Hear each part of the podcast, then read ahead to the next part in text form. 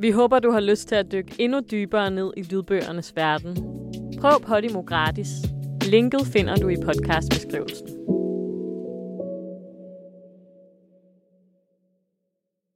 Det er sådan en rigtig københavnerbog.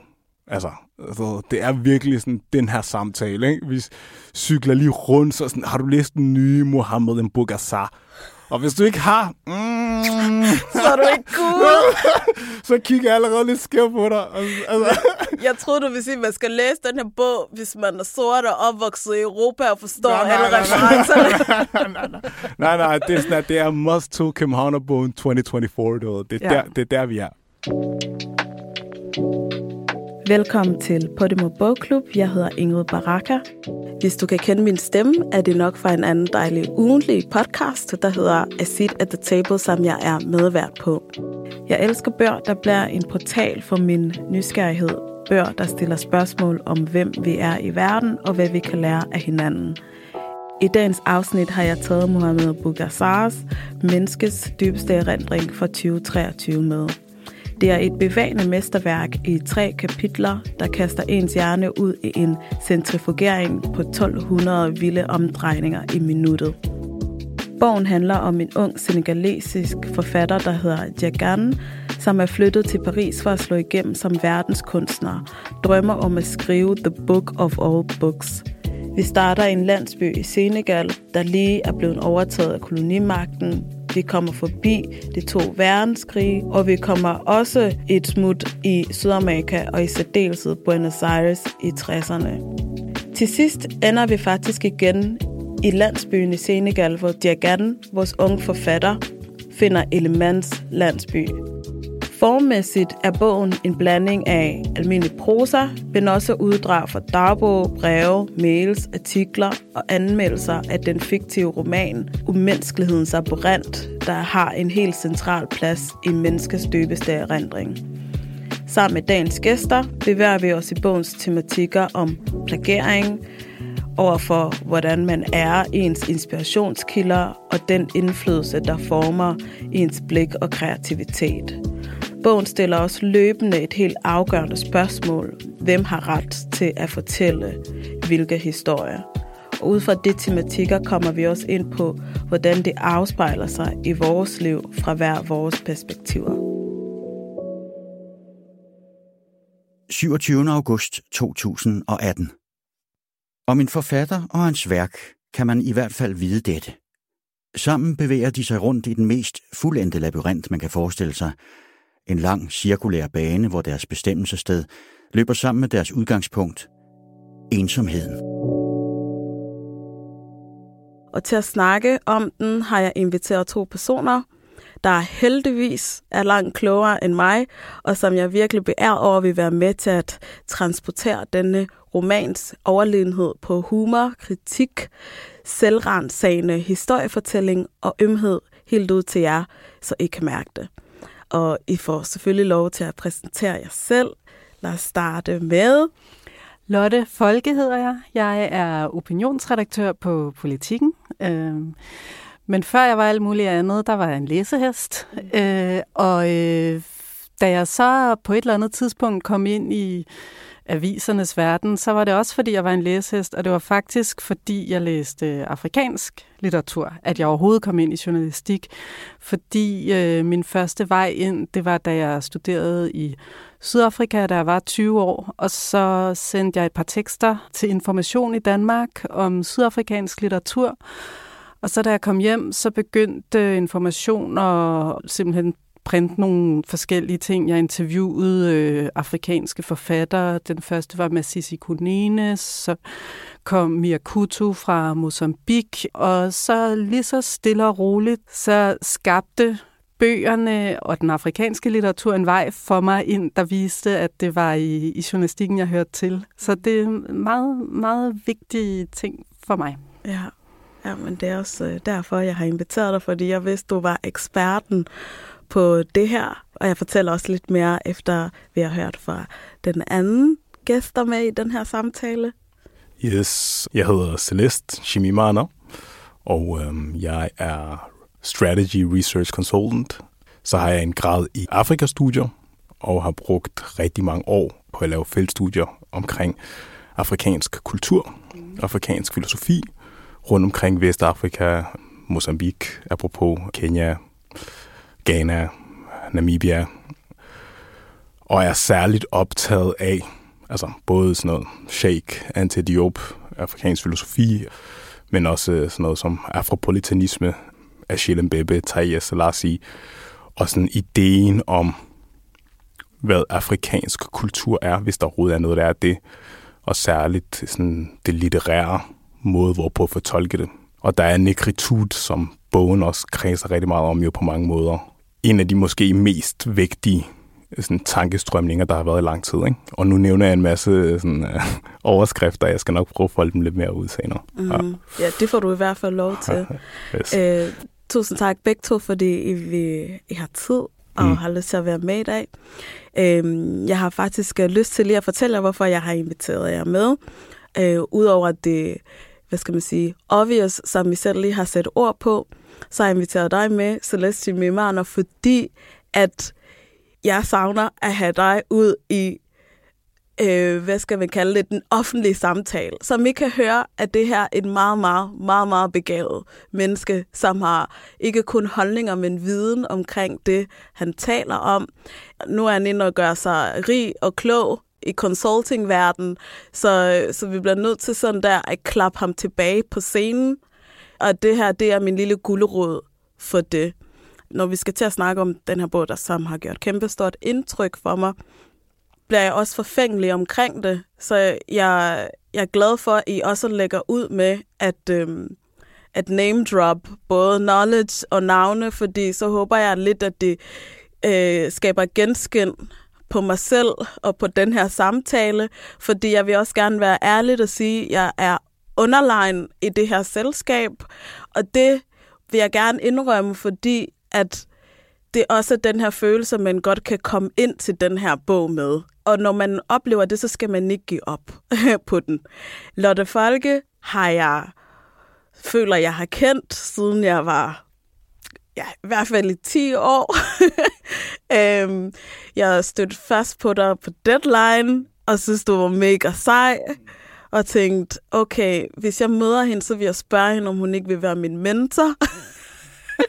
Det vil jeg gerne. og, så, og så mødte jeg dig, og så sagde jeg et eller andet super dumt på Louisiana i stedet for.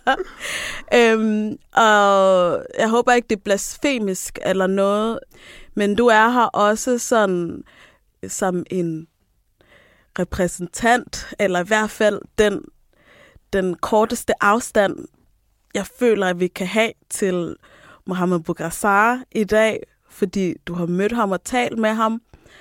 Indåndet hans udånding nærmest. Wow. og, hvis, og hvis man er fan af Mbougar Sarr, så, øhm, så forstår man lidt det billede, jeg skaber, fordi man føler sig virkelig in the presence of greatness øh, i hans nærvær. Jeg bliver nødt til at sige, at jeg lige genlyttede en optagelse af et interview, jeg lavede med ham før live-interviewet på Louisiana, så interviewede jeg ham også øh, til Louisiana Channel på den franske ambassade. Mm. Og øh, det var forfærdeligt for mig at høre, fordi midt i det interview er der et meget stort hosteanfald, og det er desværre hos mig. Og derfor bliver jeg også bare nødt til at sige, at det kan godt være, at jeg har indåndet lidt af hans udånding, men jeg, altså, jeg bliver nødt til at sige her, at Mbougar Sarr har også indåndet rigtig meget af min udånding. Sorry. Uh. Sorry. Det, det var ikke min hensigt, og det var meget han var, flot. Han var også lidt syg der. Ja, og det er formodentlig det. Altså, fordi det er så Tilbage i fem... maj tyve treogtyve. Ja. Det, det var har... din skyld, Lotte. Ja, det tror jeg. Så, så nu har jeg bekendt det, og hvis du bare vil love også at være min mentor, så kan vi komme os over det sammen ja, bagefter. Ja, ja. Vi, øh, vi går i sådan noget posttraumatisk ja, stressbehandling. Jeg har taget den her bog med, fordi jeg er faktisk ikke nogen stor læsehest. Jeg læser sådan sporadisk, og når jeg læser, så går jeg all in på det. Jeg læser for at komme på et eventyr, eller sådan for at blive transporteret, for lidt at glemme, hvad der foregår lige nu og her. Altså, det er en god måde for mig både at slukke og aktivere min hjerne på samme tid. Og den her bog var så svær at læse. Det vil jeg gerne øh, sige med det samme. Jeg tror, jeg startede på den, tilbage i maj, og jeg blev først færdig med den i september. Og så har jeg så prøvet at læse den igen. Den gør egentlig det, som jeg tror, man håber på, eller håber på al sådan litteratur eller kultur og kunst kan indfri for en. Altså, den åbner dig op for nye indtryk af dig selv, og er et vindue i en, i en verden, der bliver ved med at åbne sig. Øhm, det inden vi gik på, så talte vi lidt om det, øh, hvor jeg siger, at for mig er det her en bog, man skal vokse med. Jeg kan fornemme, jo mere jeg kommer til at læse i løbet af mit liv, jo mere kan jeg få ud af den. Og selv nu, hvor jeg har prøvet at læse den for anden gang, har jeg læst nye ting i den. Det gør den ikke nemmere at læse, det gør den bare fyldigere at læse. Og det er ikke en bog, der er for alle, hvis man sådan tror, man kan udtømme den i første omgang. Men det er en bog, alle kan lære noget af. Øh, og nu er jeg sådan lidt kommet en lille smule ahead of myself, fordi jeg skal også vide, hvad det er for en bog, det her øh, er. Så Celeste, vil du give et øh, lille resume af bogen? Ja, det vil jeg meget gerne. Jeg har været så nørdet at skrive det ned, for ellers ville jeg komme til at snakke i en time. Så...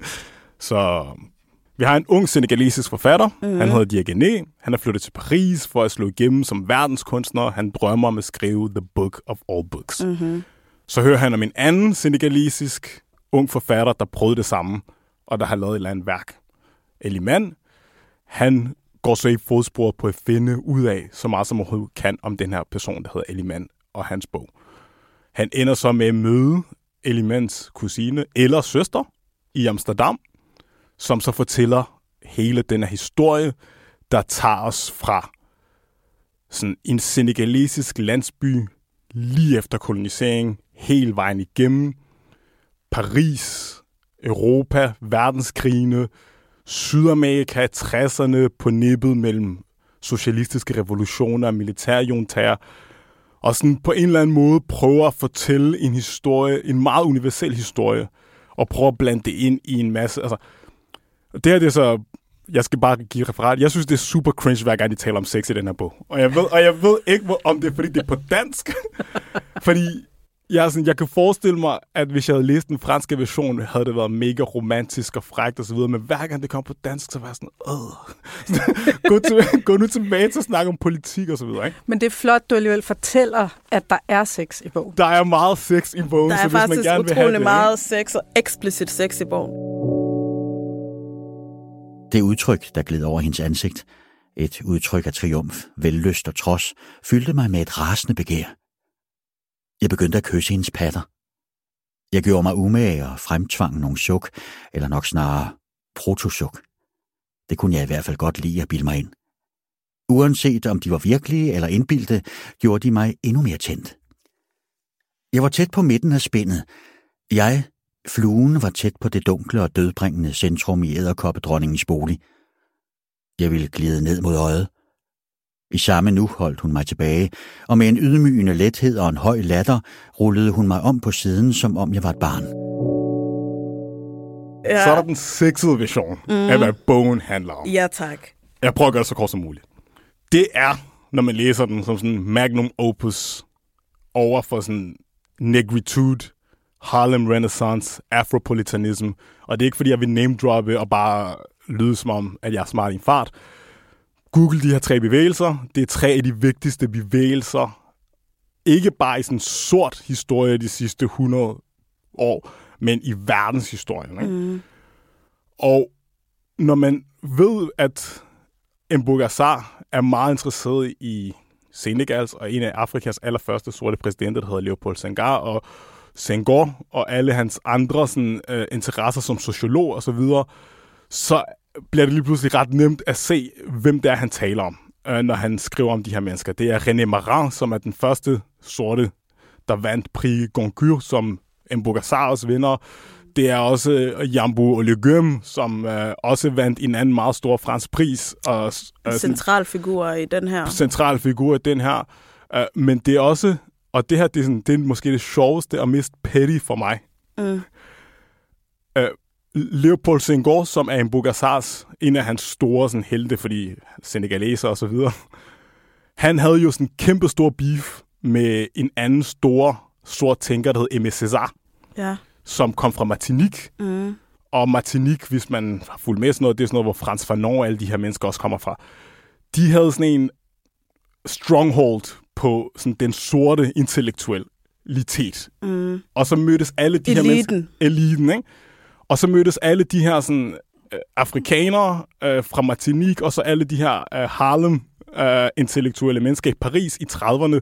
Og det er meget der, hvor den her bog foregår. Og hvis nogen har set filmen Midnight in Paris af Woody Allen for eksempel, hvor vores karakter møder Hemingway og alle de her andre i sådan Paris, der blomstrer og sådan noget.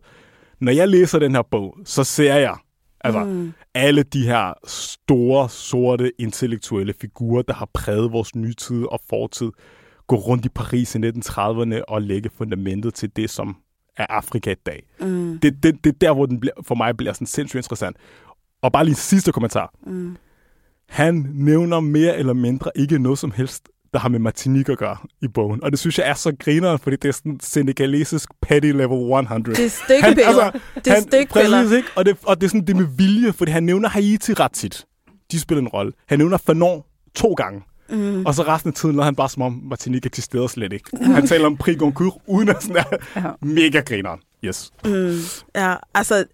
Bare den her sådan øh, øh, den her genfortælling, den sexede og også den kedelige, som du selv siger det, er egentlig en perfekt lakmustest på, hvad den her bog er. Altså, da jeg læste og også lyttede til den, der havde jeg sådan tyve tusind tabs åbne, fordi man får hele tiden lyst til sådan at forstå, hvad er den her reference for noget, og man får lyst til at se en film, og man får lyst til at læse James Baldwin, øh, og igen sådan undersøge, du ved, Harlem Renaissance, alt det der, altså det er det, jeg også mener med, at det her, det er en bog, der vokser med dig, jo mere du vokser, og den giver det, du er klar til at komme udtage, ja. Eller sådan, ikke?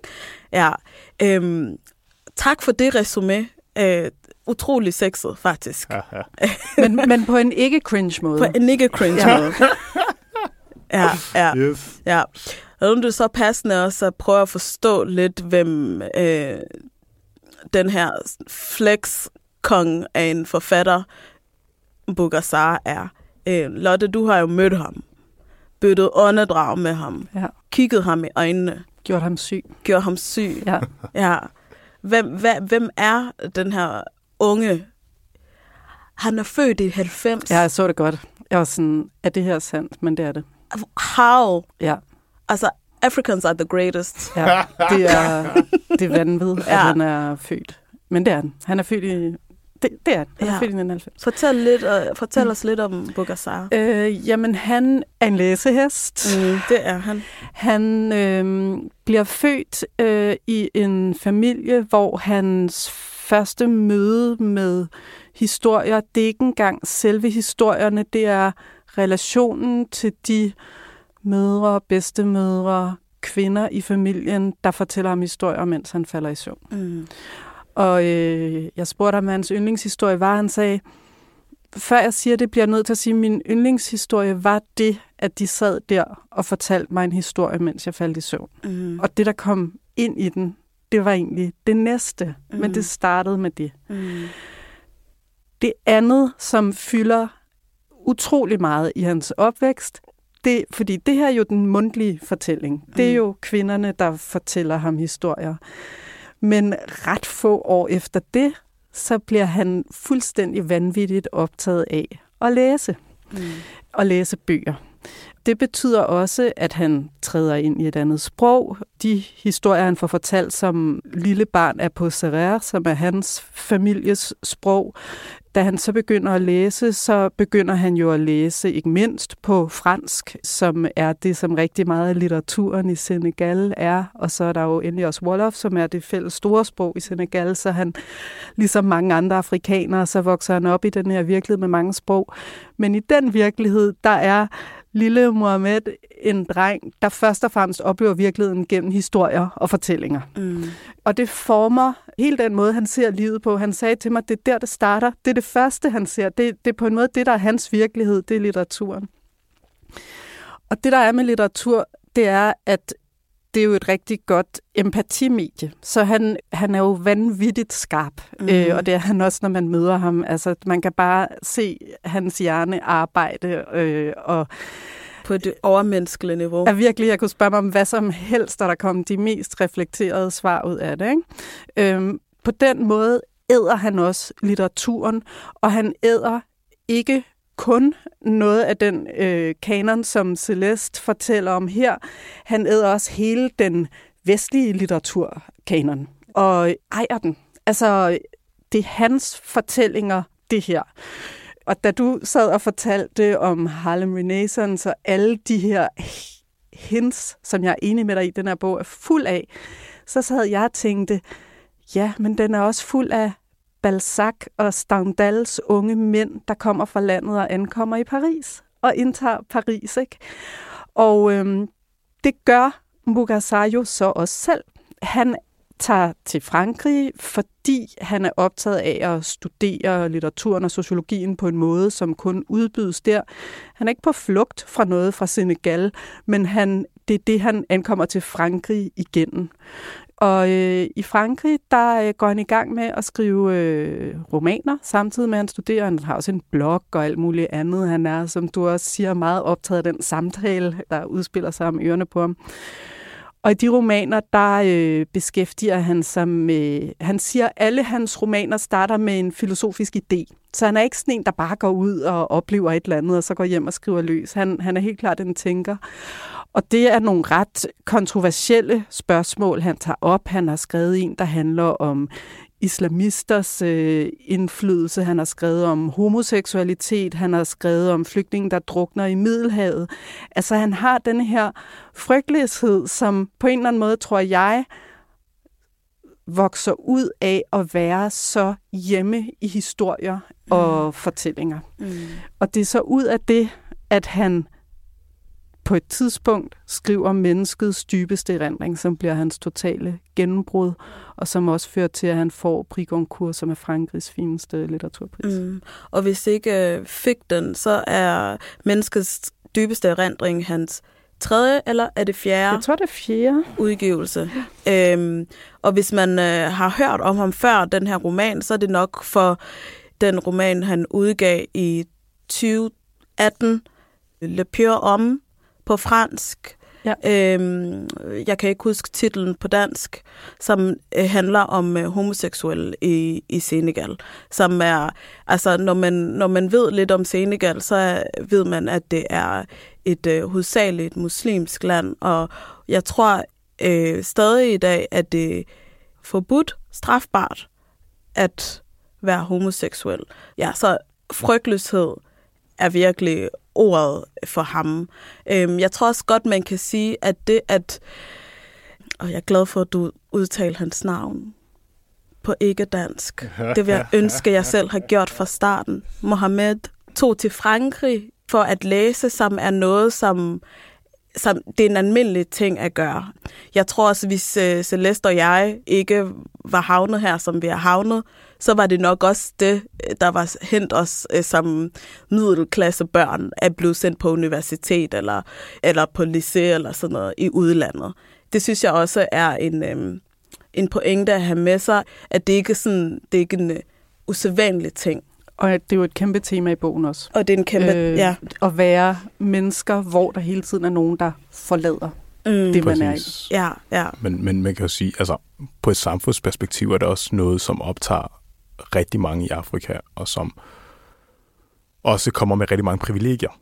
Mm. Fordi at øh, de her eksilafrikanere, mig selv inklusiv, tit og ofte, når vi kommer hjem igen i anførselstegn, så har vi meget mere magt, mange flere penge, bedre uddannelser. Altså han tager til, han tager til Frankrig for at skrive en P H D om Léopold Senghor.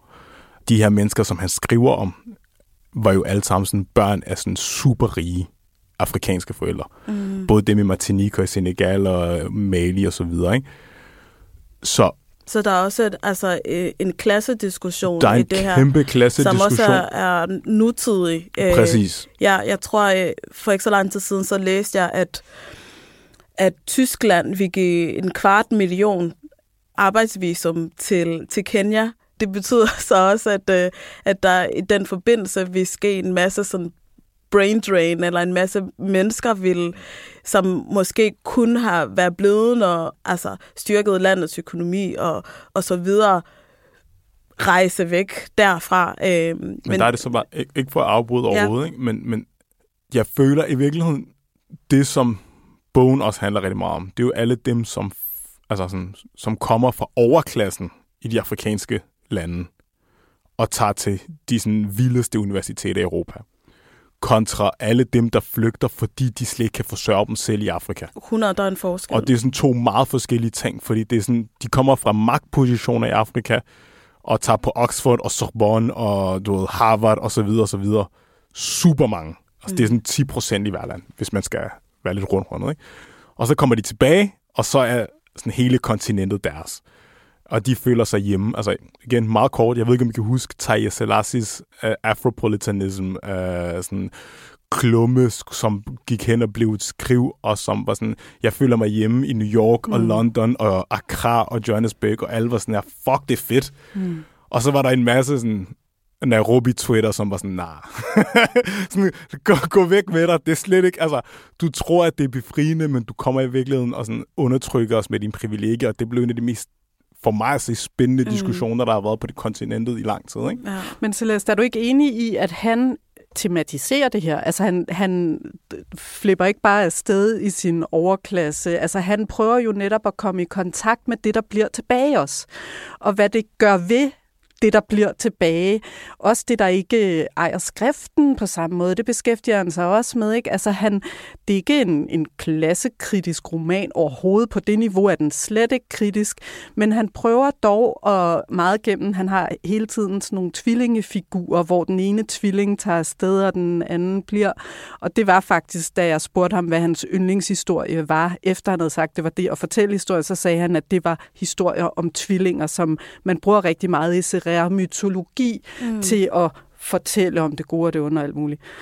Men jeg synes, jeg forstod meget af den dobbelthed i et koloniseret land, hvor koloniseringen lever i nutiden. Den dobbelthed, der består i dem, der tager afsted, og så er jeg helt enig med dig i, der er en overklassemåde at tage afsted på, og en meget mere desperat underklassemåde at tage afsted på, og så dem, der bliver. Det vil jeg gerne det her lov at parkere, for det kommer vi tilbage til. Apropos klasse, så vandt Mbougar Sarr prisen Prix Goncourt, øh, som er egentlig det, der øh, afstedkommer hans store gennembrud og har sat ham på, ja, altså sådan i toppen. Og vi skal lige forstå, hvad den her pris øh, ja. er for en, fordi jeg vidste ikke den, jeg vidste, jeg vidste ikke noget om den, før at jeg begyndte at læse Menneskets dybeste erindring og var til din samtale med Mbougar Sarr på Louisiana tilbage sidste år i maj. Ja, altså man kan sige, at priser er fjollede, fordi det kan være lidt vilkårligt, hvem der får dem. Men man kan også sige, at priser er rigtig vigtige, og Prix Goncourt er en af de priser, som har den funktion, at man bliver udbredt, ligesom Nobelprisen i litteratur. Mm. Og han sagde selv, at han er dybt taknemmelig for den måde, det at få det Frankrigs fineste litterære pris, det at få den har øh, udbredt ham, og simpelthen gjort, at den her bog er blevet oversat. Så det er i sig selv en kæmpe institution, den pris. Det, der er helt fantastisk og metaagtigt og ironisk mm. ved denne her bog, det er, at den har et helt spor, der handler om drømmen eller kampen for at få denne her pris, og den har også nede under sig en anden historie, der handler om en, der måske burde have haft den pris, men som endte med at blive tykket igennem og spyttet ud af den fine litterære kanon, som, hvor priserne er virkelig det, der viser den fine litterære kanons magt og næsten vold, vil jeg sige, i hvert fald i historien, mm. øh, som ligger under historien her, om en anden, en Mali forfatter, som Celeste allerede har nævnt, som er lige ved at få den skæbne, Mbougar Sarr nu har fået, og som han er taknemmelig for, men som det ikke lykkedes for. Og det... Øh, han oplever, eller sagde til mig, han oplevede med Prix Goncourt, det var også, at han var taknemmelig for det, men det var ikke en oplevelse af frihed, a la øh, den kosmopolitanisme, du lige beskrev, fordi han er meget bevidst om, at som afrikansk forfatter kan du også komme meget galt afsted med, hvad du gør i litteraturen. Mm. Der er faktisk en passage, jeg synes beskriver ret godt den der dobbelthed, der er i den her pris, men også hvordan, altså, og den ironi og den måde, prisen, eller det med at vinde en pris og få anerkendelse, er et, et tema i bogen, som er utrolig velskrevet. Også fordi det kommenterer, og det spiller over, ikke kun i litteratur, men i det hele taget i al sådan kunst, og stiller et spørgsmål og sådan, om, hvem der får lov til at validere hvad. Ingen etableret afrikansk forfatter her vil indrømme det offentligt. Alle vil benægte det og tilføje, at de indtager en oprørsposition. Men inderst inde er det en drøm for mange af os. For nogle er det ligefrem drømmen. Et ridderslag fra det franske litterære miljø, som det stadig er en god idé at håne og tilsvine, også når man er kommet ind i varmen. Det er vores vanære, men det er også den hæder, vi fantaserer om. Vores slaveri og den giftige illusion om en symbolsk opstigning. Ja, Stan. Sådan er vores triste virkelighed. Det sølle indhold af vores sølle drøm er at få anerkendelse fra centralt hold. Det er det eneste, der tæller. Det der med den der hien efter sådan en pris, ikke, bliver også en måde at blive taget til gidsel på. Er noget, som også sådan giver en eller anden en fantasi om, men faktisk bliver befriet af den. Du siger det meget klart, at han netop ikke i virkeligheden føler en frihed efter at have vundet. Han, jeg har også set interviews med ham, hvor han siger, hvor, øh, hvordan opmærksomheden faktisk har tæret på ham. Øh, og da jeg spurgte ham, hvordan han havde det, da jeg fiktionerede min bog, så sagde han, at han var rigtig, rigtig træt, og nu skulle han have en pause. Jeg spurgte ham, hvornår kommer du til Danmark igen? øh, og skal du ikke på fjernsynet, så flere kan se dig? Min mor vil gerne have været her, eller et eller andet øh, sådan lidt lallet, jeg sagde. Og så var jeg sådan, nej, jeg skal have en pause nu. Mm. Det er for meget. Mm. Altså, så der, altså, den der tvetydighed mm. omkring det, fordi for, for os, for mig, at have været i hans nærvær og have hørt hans egne tanker om nogle, nogle ret afgørende passager omkring følelsen af hjem, for eksempel, gav jo en følelse af frihed for mig også, at opleve nogen til italesætte noget så diffus, men så konkret for mig som en afro-europæer, eller hvad jeg skal kalde mig selv. Men At, at, at mærke på ham, at det faktisk er en lille smule besnærende for ham at være der. Øh, det synes jeg bare at var en meget god spejling af, af bogen også. Ja. Det er ret sjovt, du nævner lige præcis den passage, fordi den har jeg noteret i de her halvfems siders noter, jeg har taget med.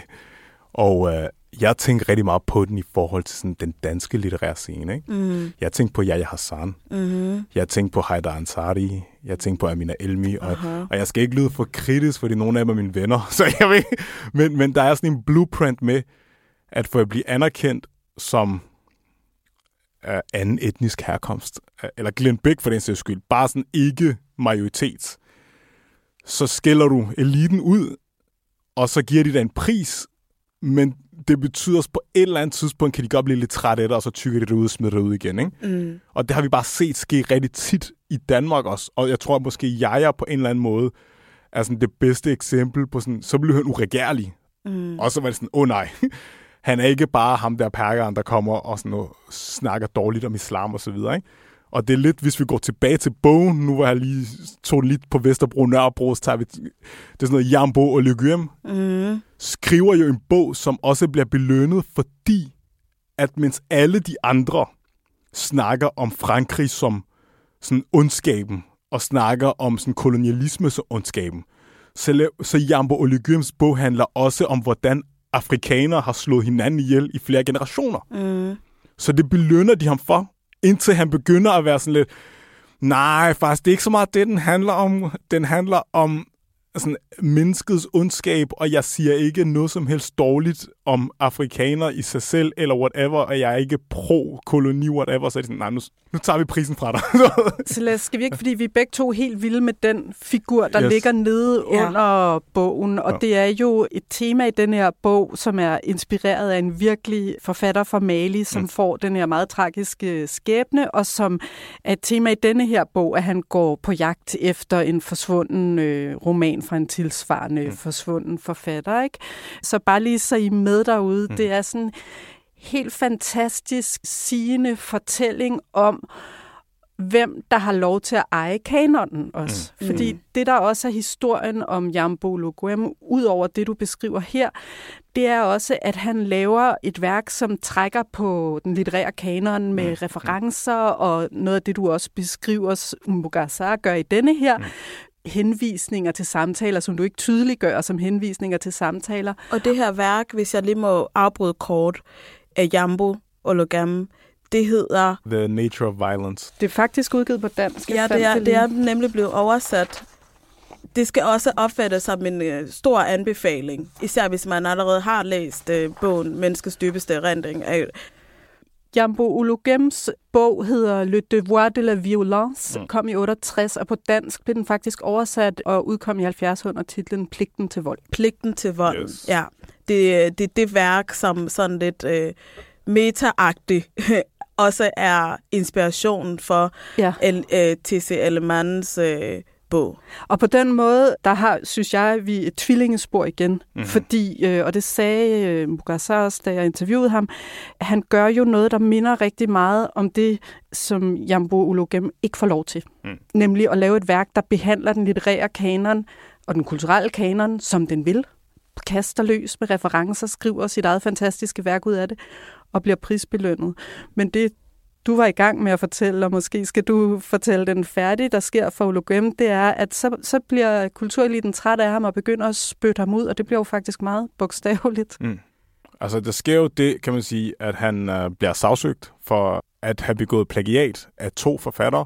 Hans kontrakt med hans forlag bliver vist cancelled, mm. og så flytter han tilbage til... Altså, Eliman er jo på en eller anden måde Yambo, ikke? Flytter tilbage til Mali, bor i en landsby, underviser vist nogle børn eller sådan noget, og, og dør sådan en gammel mand. Altså, i to tusind sytten, var det ikke det? Mm. Sådan for ikke super lang tid siden. Lang tid siden, nej.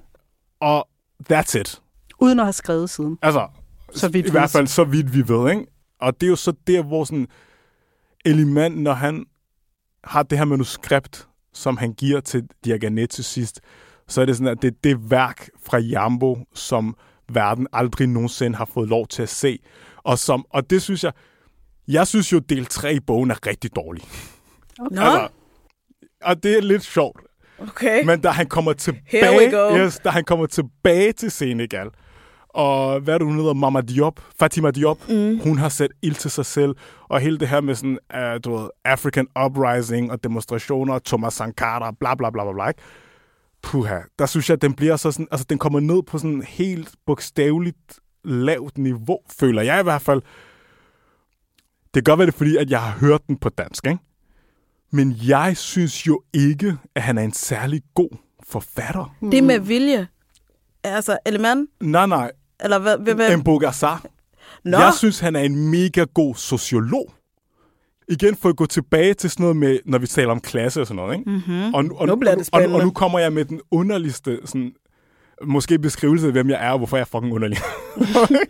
Han nævner sådan klassekampen i Argentina på den, for mig, mest fantastiske måde, fordi jeg er kæmpe fodboldnørd, ved at nævne, at Eliman bor i Barracas-kvarteret, og nærmest kan se over La Bombonera Stadion.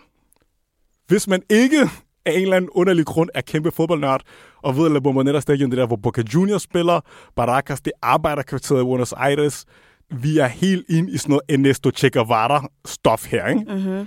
Som så kom fra en overklassefamilie, men valgte at ligesom kæmpe for... Så. Folket. Lige præcis. Hvis man ikke ved det, så er det sådan en tabt detalje, der er bare sådan lidt underlig. Hvis man ved det, så er det der, hvor jeg synes, at han begynder at være sådan, altså, virkelig god, ikke? Fordi det er sådan en sociologisk betragtning. Men som sådan forfatter...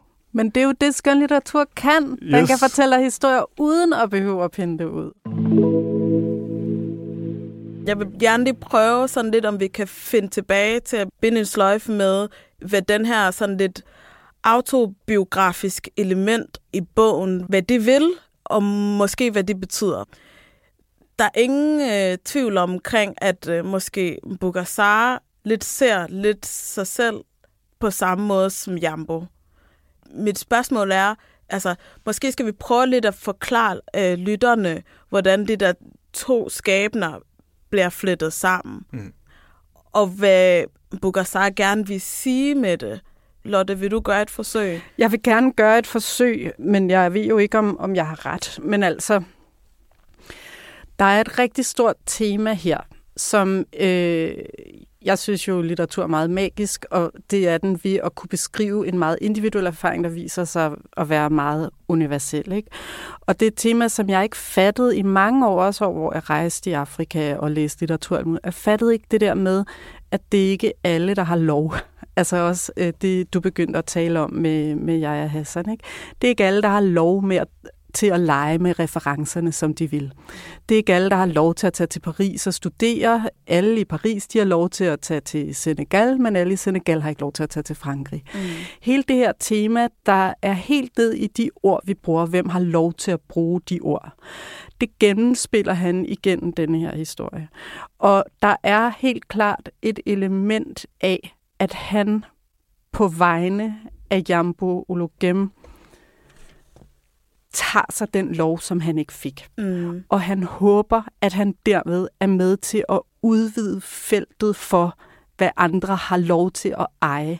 Og det er også derfor, det betyder så meget for mig, det her med, at han kommer til denne her verden, eller det var bare noget, jeg selv identificerede mig med, som læsehest. Fordi inde i litteraturen, der ejer du historien. Der er der ikke nogen, du ikke kan identificere dig med. Der kan du godt sidde i Senegal og læse Balzac, og selvom I forskellige, så ejer I lige meget historien. Og det er den måde, han ankommer til Paris. Det er også den måde, Ouologuem ankommer til Paris. Og for sådan en som dig, Celeste, der kender samtalen og historien, så er det jo så vildt at tænke over, hvordan Frantz Fanon får lov at skrive om vold, nødvendigheden af vold, og bliver båret frem af Jean-Paul Sartre, mm-hmm. og i, næsten samtidig, i det mm. samme årti. Mm. Men så er der en anden, som også skriver om vold, mm. og som skriver om volden som samfundets sande ansigt, mm. som ikke får lov. Mm. Og hvad er forskellen? Jamen, måske er forskellen bare, at Sartre øh, skrev et forord til Fanon. Måske er det ikke, at den ene var underdum, eller en, der plagierede, og den anden var smadret dygtig. Der er måske det i det, apropos Yahya Hassan igen, og det er ikke, fordi han skal være sådan en analogisk modsætte på, ikke? Sartre og Fanon startede jo med at tage sådan en klar, du ved, venstreorienteret, revolutionær stilling. De svigtede ikke deres venner, ikke? Yambo starter jo, ligesom Yahya Hassan, med at blive sådan, altså kritisere sin egne, eller i hvert fald blive udlagt som en, der kritiserer sin egne. Ja, så han distancerer dem fra starten af, ikke? Og så bagefter begynder han at kritisere dem, som ikke var hans egne. Og lige pludselig står han i ingenmandsland og kan ikke gå nogen steder. Og det er måske den store sådan, taktiske forskel mellem ham og Fanon, som jeg synes, altså, som er mega spændende. Det er i hvert fald meget sådan, jeg har læst, hvorfor det er, at Fanon får lov, og hvorfor det er, at Yambo ikke får lov.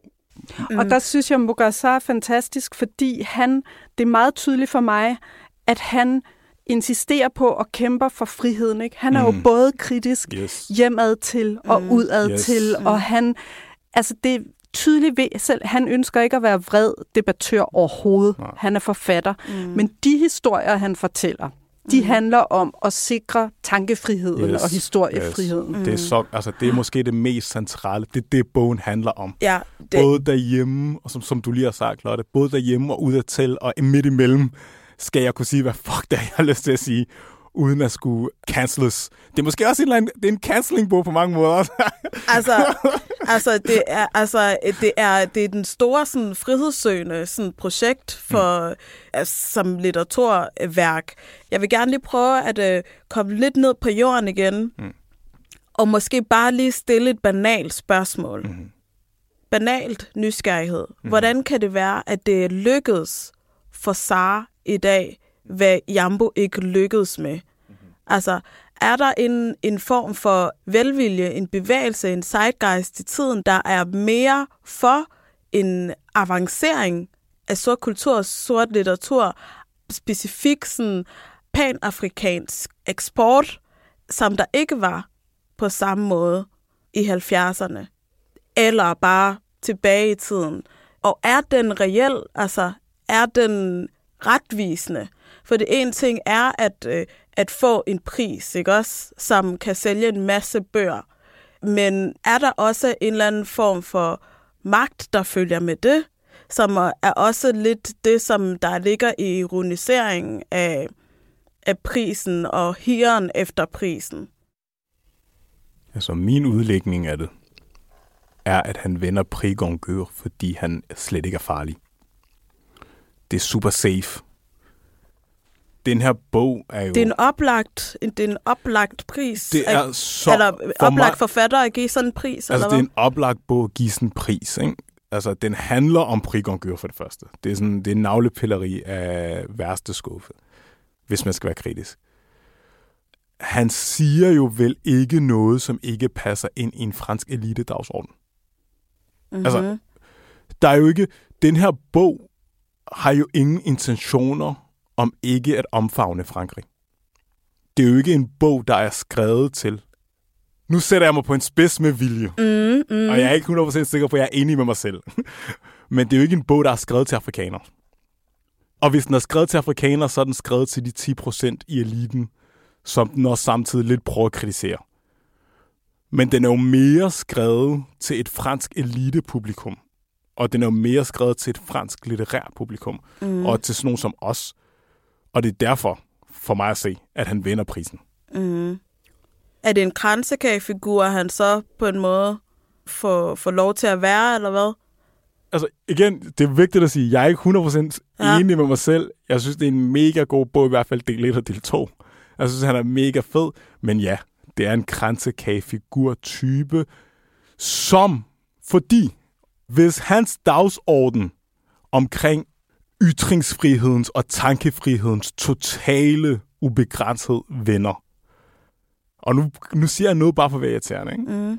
Så er det jo først og fremmest sådan Charlie Hebdo og alle sådan den der måde at tænke verden på, der kan kapitalisere på det. Mm. Fordi det er jo dem, der altid gerne har vil sige hvad som helst om hvad, hvad som, som helst. helst.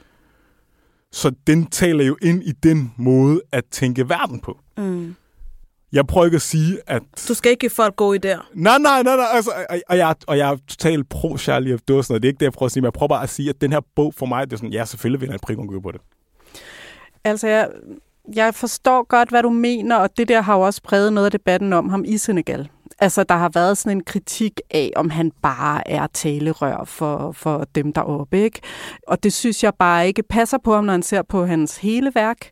Jeg synes, han øh, tæver løs i mange retninger, men, men man kan da godt sige, at ville han have fået Prix Goncourt for den bog, der handler om bådflygtningene? Eller er den ikke lige så meget ind i det, man, man sådan synes i, i eliten er spændende at tale om? Og der tror jeg, i forhold til, hvad, hvad du nævner det her med tiderne, der skifter, der er samfund jo, også dem, der har magt, mere optaget af bestemte ting end af andre, ikke? Altså, jeg interviewede i sommer, og han er ikke fra det fransktalende Afrika, og hvis man ikke ved det, så er der meget stor forskel på den fransktalende afrikanske offentlighed og den engelsktalende afrikanske offentlighed, men ikke desto mindre, så interviewede jeg den øh, nigerianske forfatter Wole Soyinka mm. i sommer, som øh, vandt Nobelprisen. Hans seneste roman er hundrede procent skrevet om en nigeriansk offentlighed. Mm-hmm. Den var sygt svær for mig at orientere mig. Det er en satire, det er en samtidssatire, mm-hmm. den tager pis på sådan nogle evangeliske pastorer mm-hmm. og korruption i Nigeria. Den er super sjov, den er så svær at forstå, og jeg vil gætte på, at den har et ret minimalt publikum i Vesten, fordi referencerne er fuldstændig skamløst nigerianske. Jeg elsker dig for at sige det der, Lotte. Altså. Sådan er den her bog ikke. Præcis. Det var bare det, jeg kom til at tænke på, da du talte, at det her er ikke en skamløst senegalesisk bog. Hvis det er noget, er det en skamløst... europæisk. Ja, men med det fantastiske spor, som jeg stadigvæk synes, der er, som handler om dem, der bliver tilbage, når andre rejser væk. Men jeg er enig med dig i, derudover den taler rigtig meget ind i en samtale, som er rigtig nordlig og, og vestlig på en måde, hvor der er masser af afrikanske forfattere, der gør det anderledes. Og det er der også en pointe i, altså som minimum et flex fra hans side, som du lavede med at sige, Lotte, tidligere i afsnittet her, at han æder, du ved, den europæiske kanon, ja. Og han behersker den, og han faktisk overvinder den et eller andet sted, altså med den her pris. Hvad han så bruger den til, det vil tiden jo stadigvæk, ja. Det har vi stadig til gode. Jeg vil stadig gerne tillade mig at være super kritisk her. Fordi ja, det skal der være plads til. Jeg, jeg fik sådan et billede af, da jeg var i Nairobi, mm. der sad vi på et tidspunkt og diskuterede politik på en bar, som jeg nu gør. Og så var det sådan, så sagde en af mine veninder, uh, skud ud til Sonny Kamodo. Jeg ved ikke, om det her kom ud. Hun forstår ikke dansk, så det er ligegyldigt. Men anyway, skud ud. Hun var sådan her, de politikere, sådan nogen som jer, og der mener hun mig, de afrikanske politikere i namedropper, er fuldstændig irrelevante for os, der er opvokset i Afrika. Altså, det gjorde så ondt på mig, fordi jeg kunne kun... Alle de politikere, alle de ting, som Mbougar Sarr snakker om, ikke, er jo sådan nogle, som vi alle sammen kan. Det er Sankara, det er Wallace Juncker, altså forfatter, som du interviewede. Det er Léopold Senghor, det er Frantz Fanon, det er da, det er da. Det er ikke dem, som du kender, hvis du rent faktisk er født og opvokset på kontinentet. Og Jomo Kenyatta ikke er den vigtigste kenyanske præsident for dig, men det er Mbougar Sarr for eksempel. Mm. Og det var sådan, hvem er det? Øh, når han var der i toogtyve år. Sådan, nej, nej, jeg kender kun de der, som alle kender. Ikke? Og det er derfor for mig, at det her det er en meget mere sådan europæisk bog, og det er en meget mere sådan eksilafrikaner bog til sådan en som mig. Mm. Sådan, så jeg kan gå rundt og være sådan der, ja, yeah, man, fedt, og revolutionært og sådan noget. Det var sådan, nej, det, det er det ikke. Det er sådan for en lukket kreds af ti procent sorte mennesker, og så er der sådan halvfems procent andre, som bare sådan lidt, fuck er det, de snakker om? Sådan, altså, hvis jeg, igen, jeg yeah. tillader mig at sige det for at være sådan kritisk. Yeah. Jeg elsker bogen, fordi den er skrevet til mig. Ja, ja, ja. Oh my. Oh my. Oh my. Og jeg er faktisk oh my. på nogen måde fra Afrika. Ja, læn, du, er europæer, du er europæer jo. Ikke? Ja. Altså, og det er vi også jo. Det er det, jeg prøver, altså, det er det, jeg prøver at sige.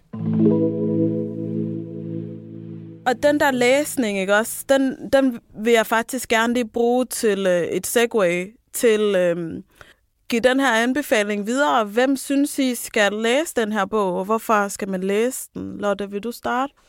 Jeg synes, at det her er en bog for alle. Altså set fra min vinkel, så er det for folk, der, der elsker litteratur og, og elsker øh, det her, som I begge to har beskrevet med historier, der åbner sig og åbner sig og åbner sig. Men jeg er også meget enig med dig i, at det er ikke en nem bog at læse. Øh, og det er ikke en bog, man skal føle skyld over, hvis man ikke lige pløjer på en uge og så er færdig med. Altså, jeg har læst en milliard bøger og kandidat i litteraturvidenskab, og jeg var også hundrede år om at læse i den. Oh, thank God. Øh, så altså, jeg vil derfor også anbefale den.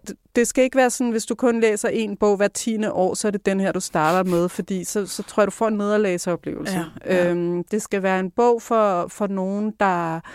der godt tør, og som du siger, godt kan tåle og give lidt op og gå lidt videre, og som ved, at der ligger sådan guld i lag længere nu. Mm. Celeste, hvem skal læse den her bog? Uh, man skal læse den her bog, hvis man uh, rigtig gerne vil sidde på, uh, hvad er det den der café på Charlottenborg hedder? Oh my god, Apollo? Yes, hvis man rigtig gerne vil sidde på Apollo til sommer, og være sådan her freshest new person in Copenhagen. Okay. Med, med det nye kulturelle insight, ikke? Uh, så skal man læse den her bog. Og så er den rigtig fed. Altså, igen, jeg, jeg prøver at være karikeret. Men jeg ved jo, at det er sådan en, det er sådan en rigtig københavnerbog. Altså, mm. altså, det er virkelig sådan den her samtale, ikke? Vi cykler lige rundt, så sådan, har du læst den nye Mohammed Mbougar Sarr? Og hvis du ikke har, mm, så er du ikke cool. Så kigger jeg allerede lidt skævt på dig. Altså. Jeg tror du vil sige, at man skal læse den her bog, hvis man er sort og opvokset i Europa og forstår nej, nej, alle referencerne. Nej, nej, nej. nej, nej, det er sådan, at det er must to Københavnerbogen tyve fireogtyve. Det er, ja. der, det er der, vi er. Ja. Det er for at komme igennem sommeren i København. Lige præcis. Ikke? Du skal i gang nu. Altså, og hvis man gerne, hvis man gerne vil score nogle... Øh, der, altså, nogle gode, nemme point. Nogle gode... Altså, hun-køn, han-køn, intet-køn, der er meget litterære, københavnsk, fashion, alt det der. Okay, ved du hvad, så vil jeg egentlig læne mig op af jer begge to og sige, have den her bog med dig under armen, yes. Og når du har givet op på at læse den, så bare lyt til podcasten, fordi vi har givet dig alle de guldkorn, som du skal bruge for at lade som om, at du har læst den. Men udover det, så er det altså årets bog. Øh, og det er bogen, der bliver ved med at give. Tusind tak for jeres tid og jeres gode ord til Céleste Nshimiyimana og Lotte Folke Kaarsholm. Jeg håber, at det har givet jer lyst og appetit på at få jeres hoveder i centrifugen. For som jeg har hørt i afsnittet her, kommer man ud forvandlet og riger på den anden side, og med scoretricks endda. Jeg vender tilbage næste gang til en snak om den ikoniske romanklassiker Farven Lilla af Alice Walker, sammen med forfatteren Leslie Ann Brown. Og hvis I ikke kan vente, så kan I tyve starte med at tage biografen og se den nye filmatisering af den originale film Farven Lilla af Spielberg. Ja, det var det. En lille afstikker. Nå, men I kan glæde jer, og god læselyst og god scoringssommer med Mbougar Sarr under armen.